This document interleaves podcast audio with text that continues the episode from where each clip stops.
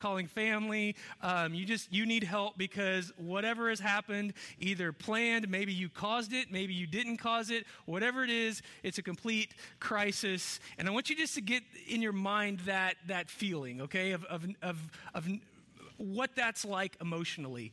And then let me tell you a true story about a crisis that I had in my life.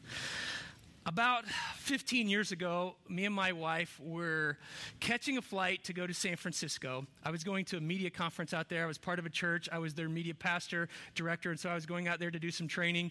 And having four kids, it's just when you and your wife can get a, you know, go on a trip without the kids, it's it's not just a vacation. I mean, it's just like it's just like unbelievable freedom that you've left the kids, you know, four kids with grandma and grandpa and you're now uh, going somewhere. It's just it, it's it's kind of hard hard to imagine that if you've not had that experience. So we are just all excited, and we go to the airport, and uh, we pulled up in the front turned the blinkers on, opened the trunk. We took our baggage and we took them up right up to the counter and where they uh, check you in, give your tickets. And we uh, got checked in and we went, boarded the plane. It was just, it was awesome. It's just that feeling like we're in the air. And we were about at 37,000 feet, I think somewhere over Kansas, when my wife looked at me and said, After we checked the bags in, did you go back and park the car? and I was like, Um, I really like to say yes, that I know that I did that, but in my mind, I'm now wondering because I can't remember doing that. She was like, No, seriously, you went back and moved the car, right, to long term parking. And I was like, mm, I might need to make a phone call when we land, you know, just to. Uh, and uh, so at that moment, panic kind of set in, and I'm thinking, oh my word, what have I done? And so we landed, and I immediately bolted, and I called my brother, who happened to work a couple miles from the airport, and I'm like, Todd, I need you to stop whatever you're doing. Uh, and I don't, you may meet, be meeting with the president of the company right now. I need you just to stop that, and I need you to go to the airport and see if my car is in front of the airport or uh, if it's not, would you uh, try to figure out where it is? And um, so he's like, yeah, yeah, yeah. And I had to hide a key on it, one of those magnetic things. And I said, here's where the key is. If it is still there, would you please move it into long term parking? And so then I hung up the phone. And then there were like 15 minutes that seemed about like 15 days, you know, of just waiting. I'm just looking at the phone, just like, call back, Todd, call back, Todd, call back, Todd. So he finally calls back, and I'm like, okay, what? And he's like, okay, the car was there the trunk was still up and the blinkers were still going. This was pre 9 11. Okay, so this was before they would, you know, uh, have put me in jail. If this was after 9 11, I probably would not be here today. I would be in prison uh, for, for doing that. And uh, he said, Well, you got a parking ticket. And I'm like, A parking ticket? And he's like, Yeah, there was a $10 parking ticket on your windshield, which at that point I was not worried about at all. Which, funny thing, he took the car, parked it in long term parking. It cost me a lot more money to have my car parked in long term parking than it did for the $10. I thought I should have just left it there for four days. You know, just, of course, it wouldn't have been there. But anyway, uh, now, now that's a funny story of a crisis, okay? That It's funny now. My wife can tell you I wasn't really laughing when it happened. I was completely freaking out and panicking because I didn't know what to do. But all of us have been in a crisis where you're just kind of panic strikes. You're not really sure what to do, and this feeling of I'm totally over my head and I don't know how this thing is going to end. Now, I tell you to think about that because this morning we're going to look at a story in the Gospel of John that's a story about a crisis. And those same emotions that I felt, those same emotions that you feel, are going to be in this story. And what I want you, I, I want you just to, to be able to unpack it. And so look at the Gospel of John. If you brought a Bible, if you have a smartphone, or however you follow that, look up God's Word, or I'm going to put some scriptures up on the screen. But I want you to see today in the Gospel of John the story of a crisis. And it's the story of Jesus and his sick friend Lazarus. And if you grew up in church, you've probably heard the story before and you know how the story ends. But don't get to the ending yet. Because what I want to challenge you is in the middle of the story, there is some fascinating things that happen. And I think some real things that we can learn from. But I want you to understand the characters, to look at the characters, and I want to pull out the tension in the story and see how it applies to you and I. So we're in the Gospel of John, chapter 11, and we're going to start in verse 3, and here's what we read.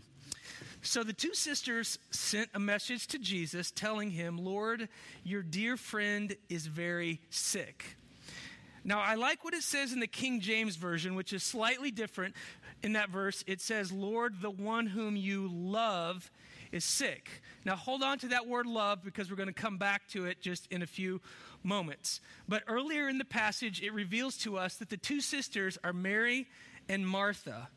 And if you're familiar with the New Testament and you've read through some of the Gospels, you know that they were two people that Jesus did have a friendship with and had several encounters. In fact, Mary is the one that poured perfume, very expensive perfume, on Jesus' feet and then wiped it up with her hair. That, that was her. Martha is one that we find in Luke chapter 10 where Jesus was going through her town. He needed a place to stay. Martha opened up her home to allow Jesus to stay there. So these are two people who were, were friends.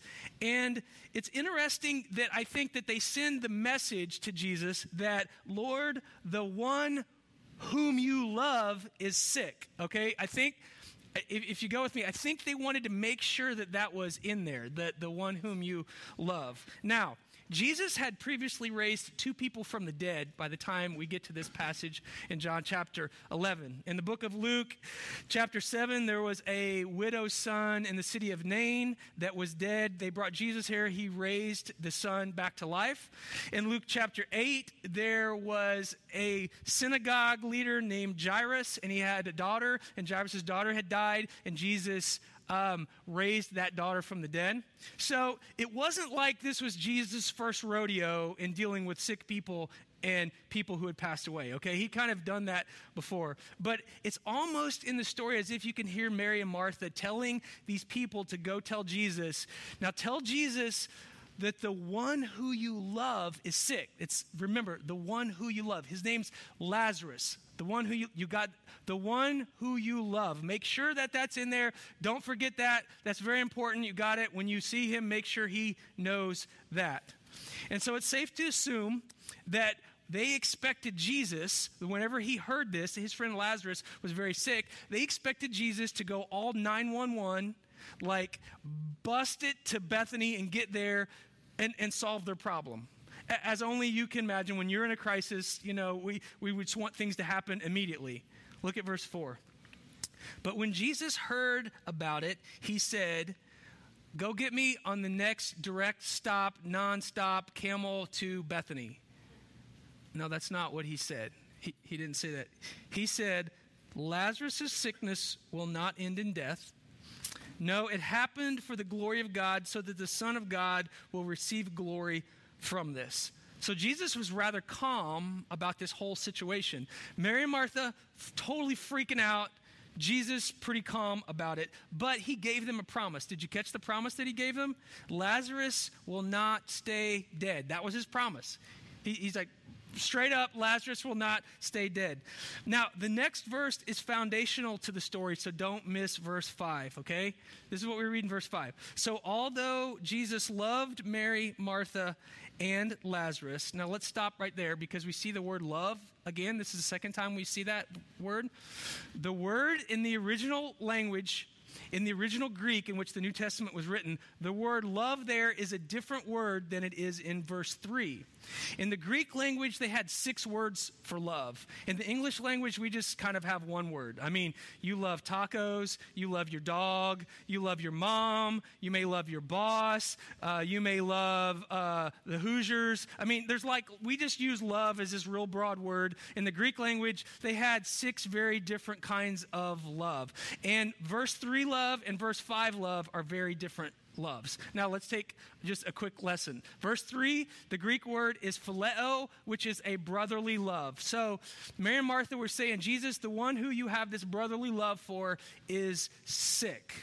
Okay? Verse 5, the word for love is agape, which is a sacrificial love that speaks of the most powerful, noblest type of love, which is rarely the type of love that's ever used from one human being to another because it's the type of love that is totally unconditional. It's mostly used talking about God's love for you and I. It's the love that led Jesus to the cross to die for our sins. It's that type of love. So in verse 3, they're like, you know, Jesus kind of loved, you know, Lazarus were buddies, pals, you know, he cared for him. In verse 5, the type of love is very different because it is a extremely, extremely deep kind of love that in many cases God possesses for you and I and for his people. Now, it's important to understand that difference in love because what is going to happen next is going to seem like going to conflict a little bit with verse 5, okay? If you forget verse 5, verse 6 is going to become harsh. Because what happens next is going to seem like Jesus didn't love them. Look at verse 6. Jesus stayed where he was for the next two days. Now, if you think that verse doesn't make sense to you, it really didn't make sense to Mary and Martha because they were having a crisis. They needed Jesus to come. They said, The one whom you love is sick. They needed him. They wanted him to be there. And then all of a sudden, Jesus stays where he's at for two days. So, like when I called my brother on the phone and said, Todd, I need you to get to the airport and move my car. If 48 hours later I called him and he was like, ah, I haven't quite gotten around to it yet, Dan, I would be like, I'm going to kill you when I get home, all right? I, I will literally kill you when I get home because you have not gone and done, helped me with my car. So you can understand they're having a crisis. And Jesus didn't immediately go to Bethany to fix their crisis.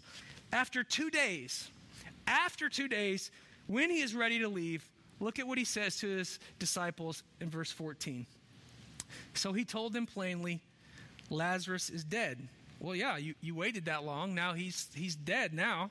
And for your sakes, notice this I'm glad I wasn't there, for now you will really believe. Come, let's go see him.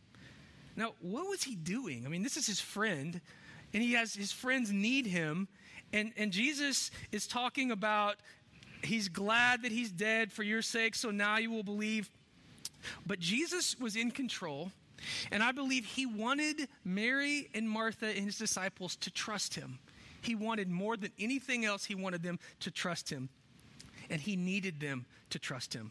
Verse 17 When Jesus arrived at Bethany, he was told that Lazarus had already been in the grave for four days. So Jesus was late. And what had happened was the family and Mary and Martha and, and everyone there had moved from panic, crisis, now just into grief. It's, it's already happened. Lazarus is dead now.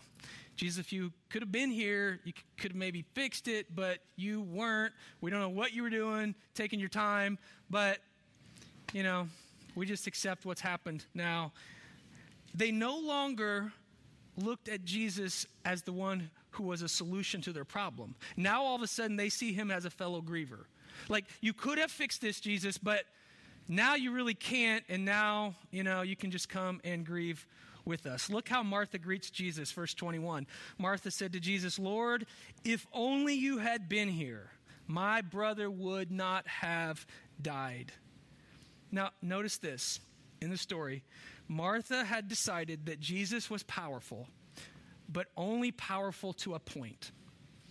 Okay, she didn't think that he was able to help her any longer. He had been able to help her. She had faith to a certain degree. That's why she called him. Now she's like, well, if you would have been here, then you could have helped, but I, I know you're a busy man. You got lots of things to do. So um, now just grieve with us. But you know, you and I are very tempted to do the very same thing when we get in a crisis. We are very tempted to think, God, I have faith in you.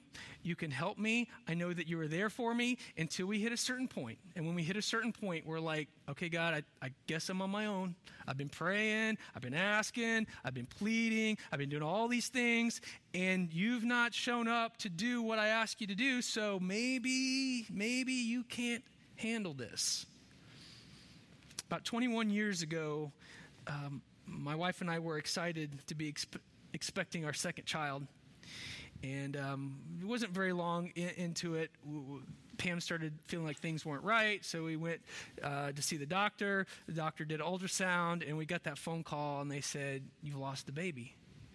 And I remember in that moment kind of thinking, well, I don't, I don't quite understand. We lost the baby. Like, why, why is this supposed to happen to us? Like, I, I don't get it. And in my mind, I'm saying things like, okay, God, you, okay, I'm a pastor, okay? So I've like done, I went to school to understand how to teach the Bible. And so I thought maybe I had some brownie points with you. And you know, I work for a church, so um, I teach people about the Bible. So, sh- like, should I not get a little bit extra credit maybe that, you know, that you give us a pass on this kind of stuff? Because it just doesn't seem like this is what should be happening to me. Like, uh, th- that you ought to maybe uphold your end of the bargain, and it doesn't feel like you're upholding your end of the bargain right now. And I was struggling to see how God could do, how anything good could come from this experience. And I really doubted whether Jesus could help me in this crisis. Because I'm like, okay, I, it's too late now. Baby's gone. I mean, what, what, like, you know, Jesus, you could have saved the, the child. You, you could have helped us now, you know, maybe medicine or different things, but here we are, and it's just kind of it's kind of late now. It's just, it's just what it is. And Mary did the same thing in this story. She didn't trust that Jesus could help her any longer. Look at verse 42. Our Martha didn't. When, when Mary arrived, which is the other sister, and saw Jesus, she fell at his feet and said, Lord, if only you had been here, my brother would not have died.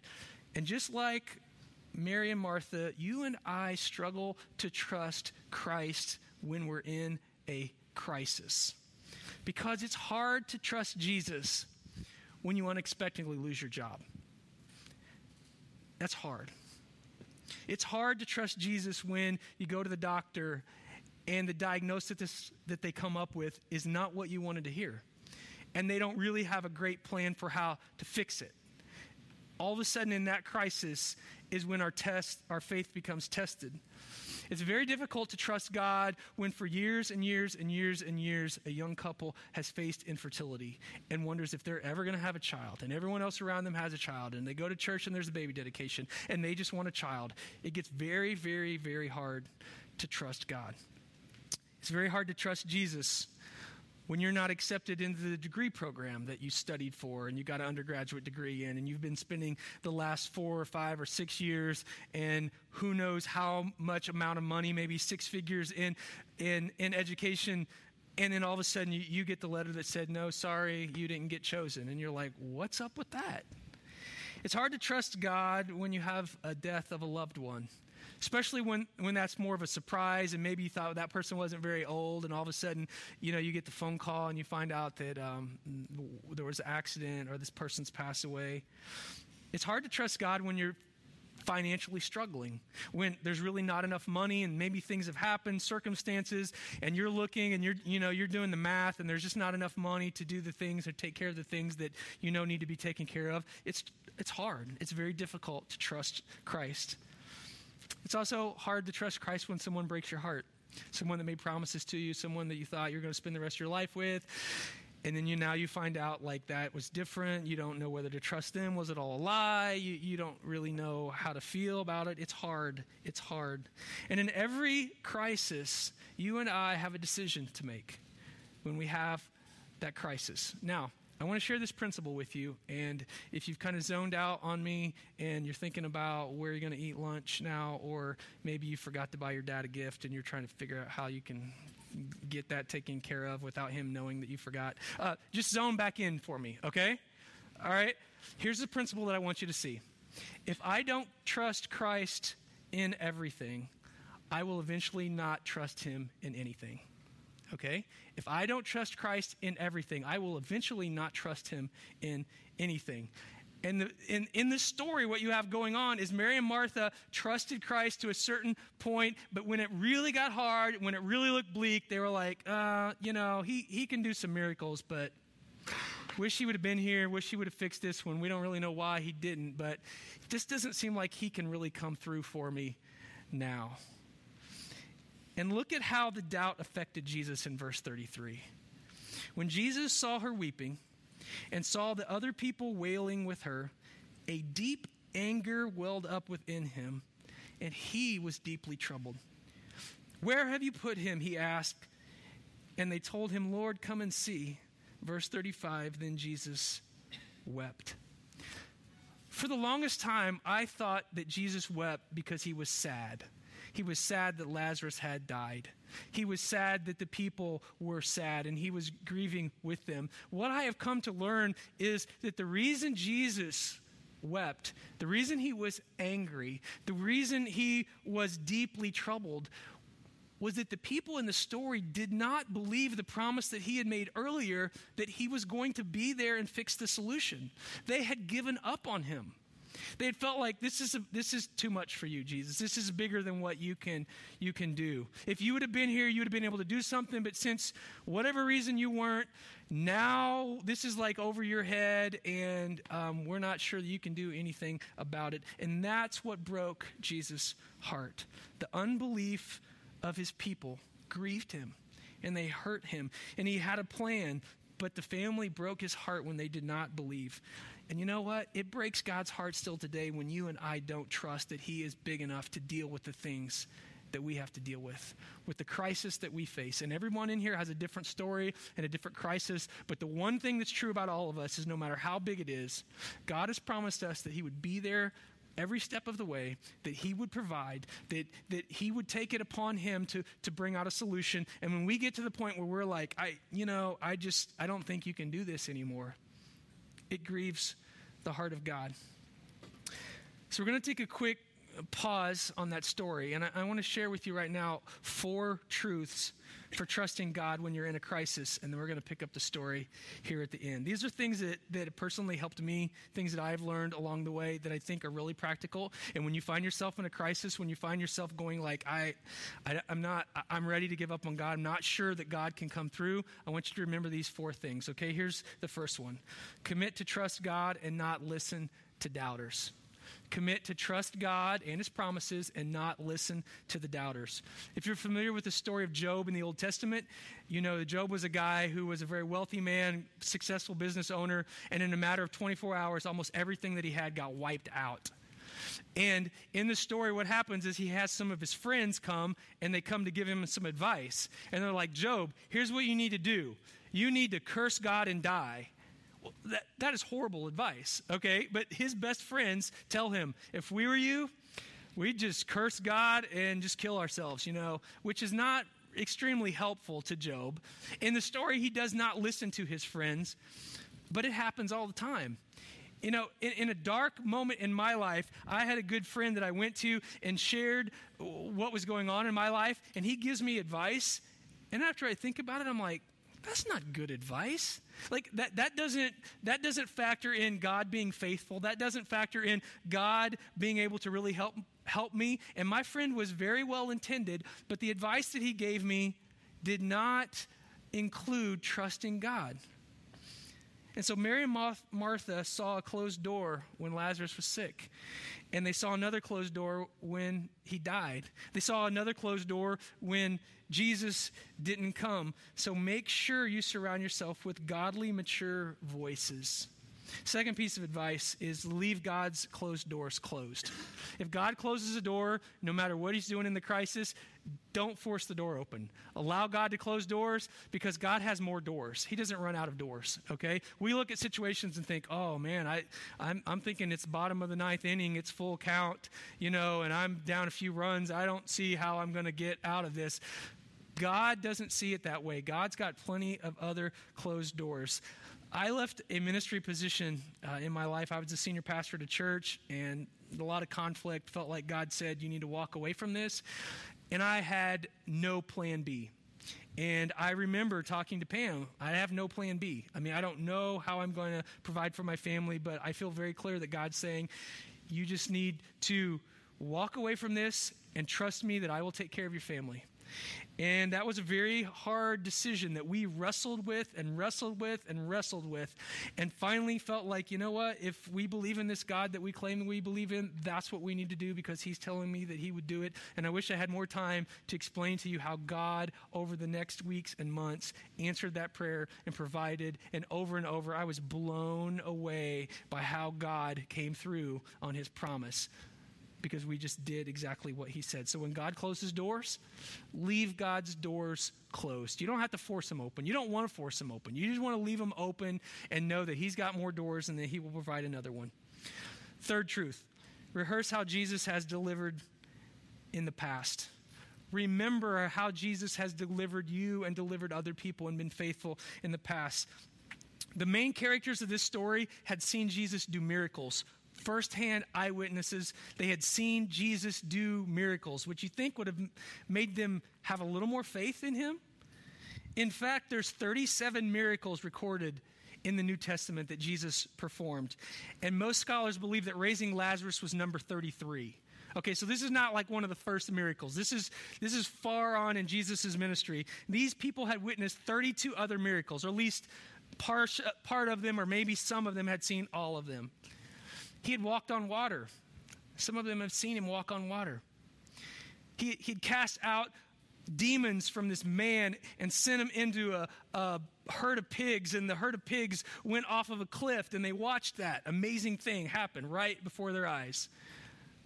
This was before YouTube was invented. I'm sure if YouTube would have been invented, someone would have had a clip, you know, had their phone out, and uh, they'd have a million hits on, on that video alone.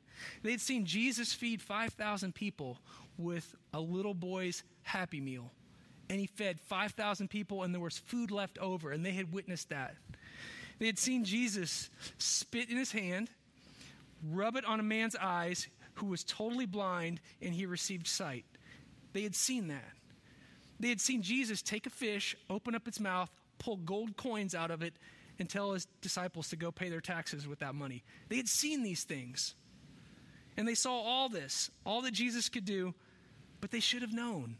But somehow in this story of Lazarus, they kind of forgot. They were like, I don't think he can really do this. He's done a lot of really cool things that we can't explain, but I don't think he can do this.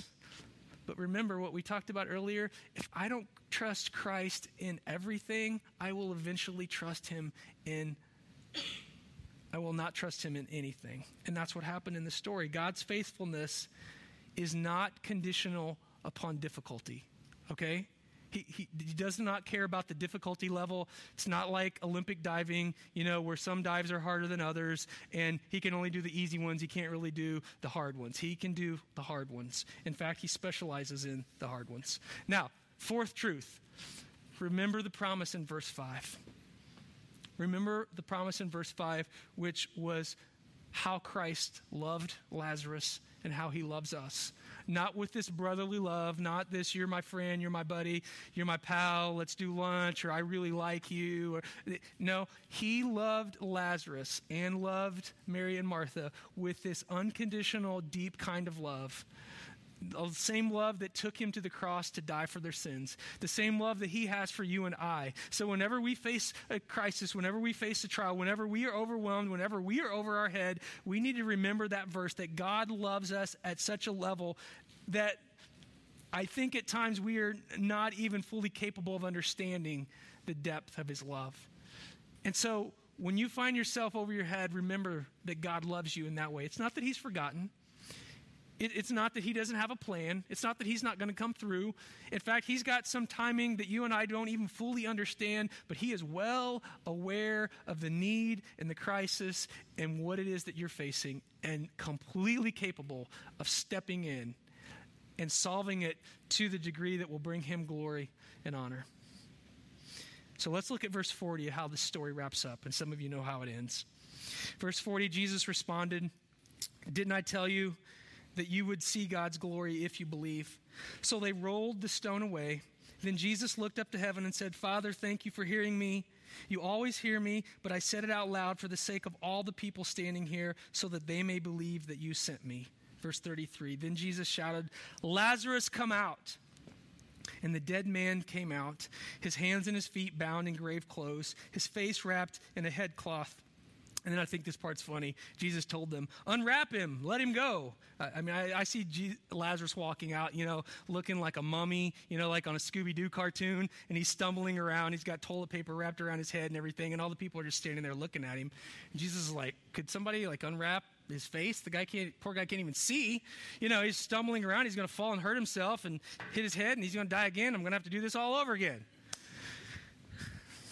But God loves you and me with the same intensity and the same commitment that He loved Lazarus and Mary and Martha. And Jesus needs you and I to trust Him whenever we face a crisis because He is trustworthy. So, whenever you find yourself in those situations, I want you to remember those four truths. Commit yourself to trusting God and not listening to doubters Leave God's closed doors closed. Don't try to open them.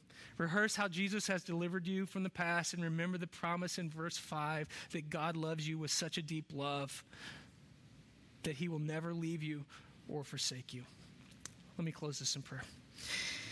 Hey, Father, thank you for uh, allowing us to open up this story and look at it today and uh, see the truth that. Um, that you want us to share. And so, Father, I, uh, on behalf of just myself, um, I ask for forgiveness for the times when I. Um, when I doubt you and when I don't really think that you're capable of coming through. When I think that I'm in something that's bigger than what you can deal with, or I think that you're too busy, or I think that you're far away, or I think that uh, whatever it is that I come up and think I ask for forgiveness for the times when I don't believe that you can do what you said you would do. And I forget that over and over you have been a God who has done the things that he said he would do. And Father, the evil one is so quick to come in and put doubt into our lives. And so we confess that uh, we are people that simply run out of faith sometimes. And uh, we see it in that story. And in that story, we see ourselves. And Father, I just pray that uh, this story would be a reminder that you are a God who specializes in doing things that are impossible.